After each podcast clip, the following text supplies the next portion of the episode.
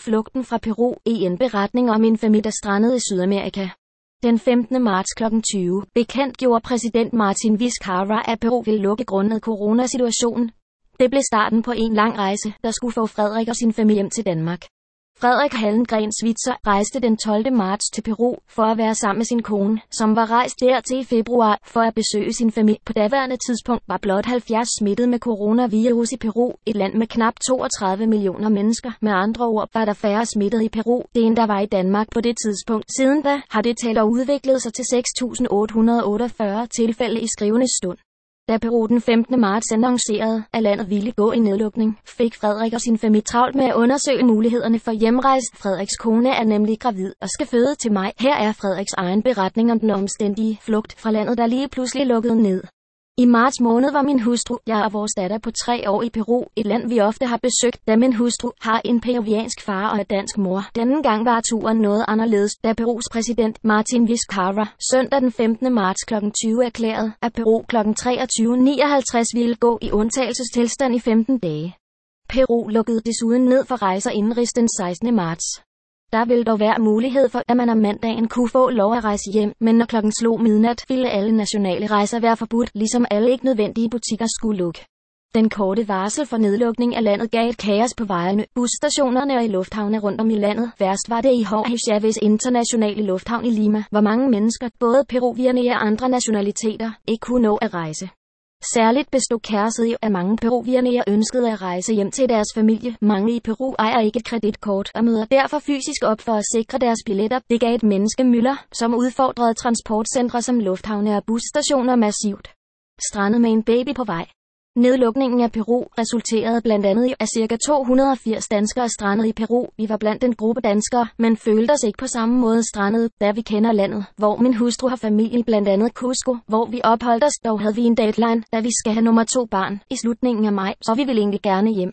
På dette tidspunkt gjorde vi os også tanker om, hvad vi skulle gøre, hvis min hustru måtte føde i Peru. Selvfølgelig ville det ikke være den mest optimale situation, men omvendt er min kone halv peruaner, og vi var overbevist om, at det nok skulle gå. Selvfølgelig er sundhedssystemet i Peru ikke som det danske, men har man penge på lommen, kan man betale sig til ganske udmærkede hospitaler. Den eneste usikkerhed bestod i, hvorvidt coronaen ville nå at sprede sig så voldsomt, at de private hospitaler også ville blive inddraget til behandling, så vil situationen være en anden. En uge senere, den 22. marts, lukkede Peru for alle internationale rejser, både til vands, til lands og i luften. Det vanskeliggjorde udrejse af Peru endnu mere. Nu var vi blandt de strandede danskere. Vi havde registreret os på Udenrigsministeriets danskerliste og var i løbende kontakt med Udenrigsministeriet både telefonisk via Udenrigsministeriets app og på e-mail. Udover denne kommunikation var vi samtidig en del af et strandede danskere i Peru, som var en gruppe på Facebook. Her var de fleste strandede danskere med, og vi kunne kommunikere sammen. Udenrigsministeriet gjorde os opmærksom på, at de arbejdede på at sende et særfly til Lima. Det var dog vanskeligt at få en landingstilladelse, da Peru kun tillod et internationalt fly at lande om dagen. På gader og stræder stod militær og politi for at kontrollere, at restriktionerne blev overholdt. Efter meget venten og tvivl kom der endelig den 29. marts en mail fra Udenrigsministeriet, hvor det var muligt at købe billet til særflyet med SAS om torsdagen. Der var tre klasser til salg til fast pris, økonomi, SAS plus og business. Kort tid efter dette fik vi besked om, at vi skulle med busser til Lima tirsdag den 31. marts. Disse var arrangeret af Udenrigsministeriet. Der var krav om, at alle skulle have mundbind på, når man var ude blandt andre mennesker. Jeg forsøgte her at arrangere en flyvning med LATAM Airlines fra Perus næste største by Arequipa ved Cusco og videre til Lima. I første omgang synes Udenrigsministeriet, det var en god løsning, men efterhånden som andre nationer havde forsøgt stort set det samme og erfaret, at det ikke var muligt, besluttede Udenrigsministeriet, at vi skulle køre i bus fra forskellige steder i Peru. Opsamlingerne fandt blandt andet sted i Arequipa og Cusco og videre til Lima. Hjemrejsen begynder.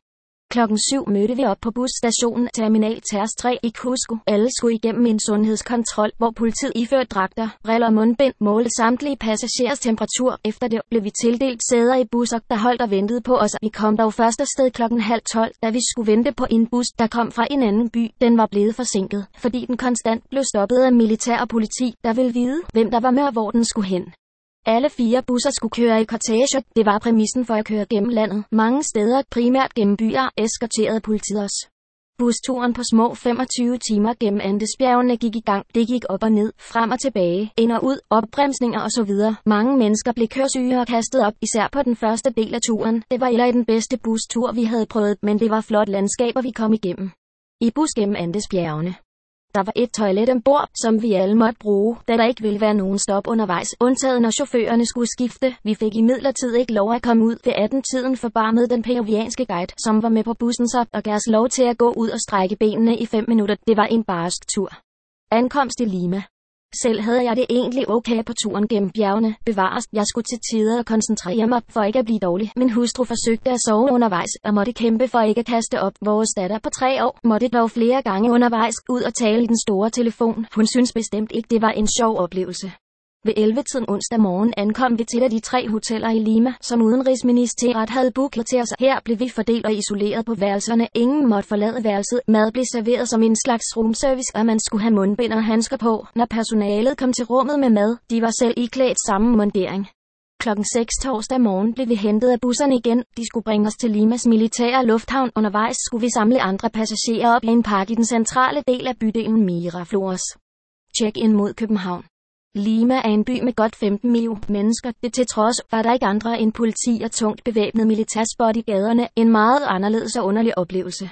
Vi ankom til tre store partytelt, hvor der på hver side var sat plastikstole op med 1-2 meters afstand. Vi blev bedt om at stille vores bagage i midt. Militæret og politiet kontrollerede vores pas, mens to hunde snusede til vores bagage. Den del gik faktisk temmelig hurtigt.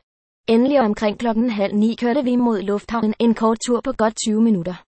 Da vi igen var i busserne, kom en dame fra Udenrigsministeriet ind i bussen og fortalte om boardingprocessen på flyet, så vi kunne komme afsted til tiden. Børnefamilier først, dernæst økonomi og til sidst business. I alt var der 10 busser med passagerer. Busserne kørte ud på standpladsen, hvor SAS nye Airbus A350 holdt klar til at tage os ombord. Ved indgangen til flyveren stod dansk politi, som tog billeder af alle passagerers pas. Det var en slags scanning af et boardingkort. Selve flyveturen var meget speciel på den gode måde, da det var et særfly. Størstedelen var danskere, desuden var der svenskere at finde ombord. Stemningen var hyggelig, stille og roligt. Alle var glade for endelig at kunne komme hjem til familie, kæreste, venner med mere. Take off mod Danmark.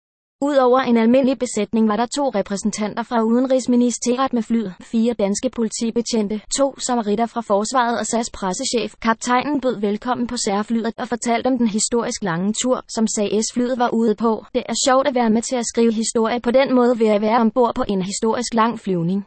Besætningen gjorde hurtigt opmærksom på, at det var en speciel flyvning, og der derfor ikke var den sædvanlige catering med. Desuden kunne man ikke få alkoholiske drikke på turen. Vi fik serveret to måltider bestående af det, jeg ville kalde slikkasser. Ifølge et af besætningsmedlemmerne indeholdte hver kasse ca. 2.500 kalorier i form af chokolade, kager med mere, så vi ville ikke mangle noget, men mad var der altså ikke.